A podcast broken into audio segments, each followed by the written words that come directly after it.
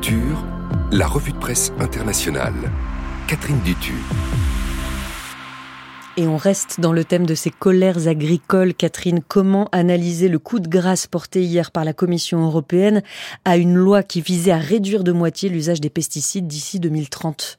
Est-ce un nouveau cadeau donné aux agriculteurs, comme l'affirme le site Politico, ou bien une largesse à l'agrochimie, si l'on en croit le journal de gauche La Repubblica ou encore le Green European Journal, voire un calcul politique à quatre mois des élections européennes pour empêcher l'extrême droite de prospérer, notamment sur la colère des agriculteurs, comme l'explique La Razón. La volte-face de l'Union européenne sur les pesticides donne en tout cas raison au gouvernement Meloni, estime Il Giornale. Le quotidien conservateur italien se félicite de voir s'effondrer, je cite, un pilier des politiques vertes extrémistes, et il indique que Rome menait la fronde contre cette réglementation. La Repubblica, de son côté, se désespère de devoir trouver encore longtemps des résidus chimiques dans nos assiettes, alors que le commerce des pesticides représente environ douze milliards d'euros par an, rien que dans l'Union européenne, selon le Green European Journal, qui suit l'écologie politique depuis Bruxelles. La décision de la Commission européenne ne calme pas la colère des agriculteurs italiens qui veulent vivre de leur métier et qui manifestent dans tout le pays, un peu comme ce que l'on a vu en France, dans cette révolte des tracteurs, comme l'appelle la Stampa.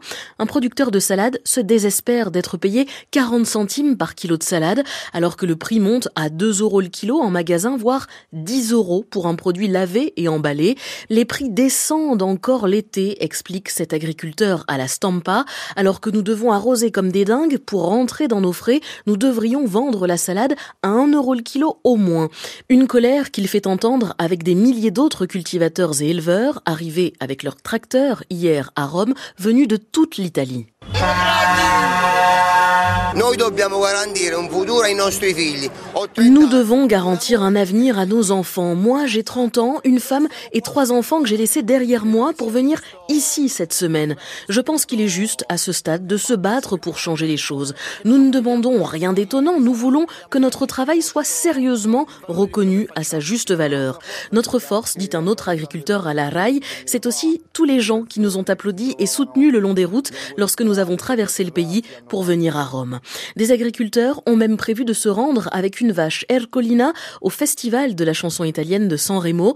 Elle pourrait même monter sur scène, s'amuse La Repubblica. Sanremo attend Ercolina comme Godot.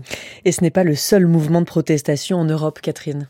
Nous avons parlé ici même des récentes manifestations à travers l'Europe, notamment en France et en Allemagne. C'est le symbole d'une polarisation sur le continent, souligne le Guardian. L'Union européenne avait annoncé la semaine dernière des mesures pour limiter les perturbations du marché dues à l'entrée de produits ukrainiens et reporter aussi les règles de mise en jachère destinées à promouvoir la santé des sols et à encourager la biodiversité. Qu'importe, l'argent reste au cœur de la colère. Les agriculteurs grecs ont promis hier de bloquer les autoroutes et de converger vers Athènes avec leurs tracteurs, indique l'agence de presse nationale A N A.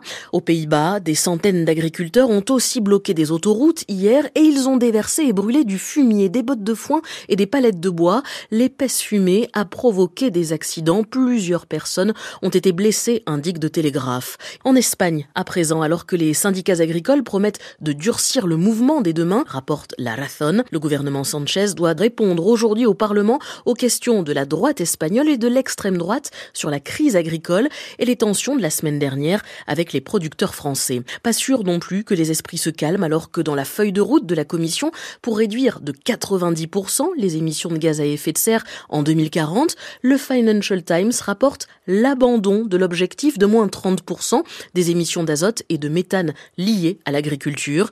La campagne de lobbying menée par l'agro-industrie et l'agrochimie a été couronnée de succès, déplore le Green European Journal, ainsi que le journal de gauche Deník Referendum en République tchèque, journal pour qui des entreprises comme Bayer ou B A S F qui dépendent de la vente de pesticides veulent saper le succès de l'agriculture biologique.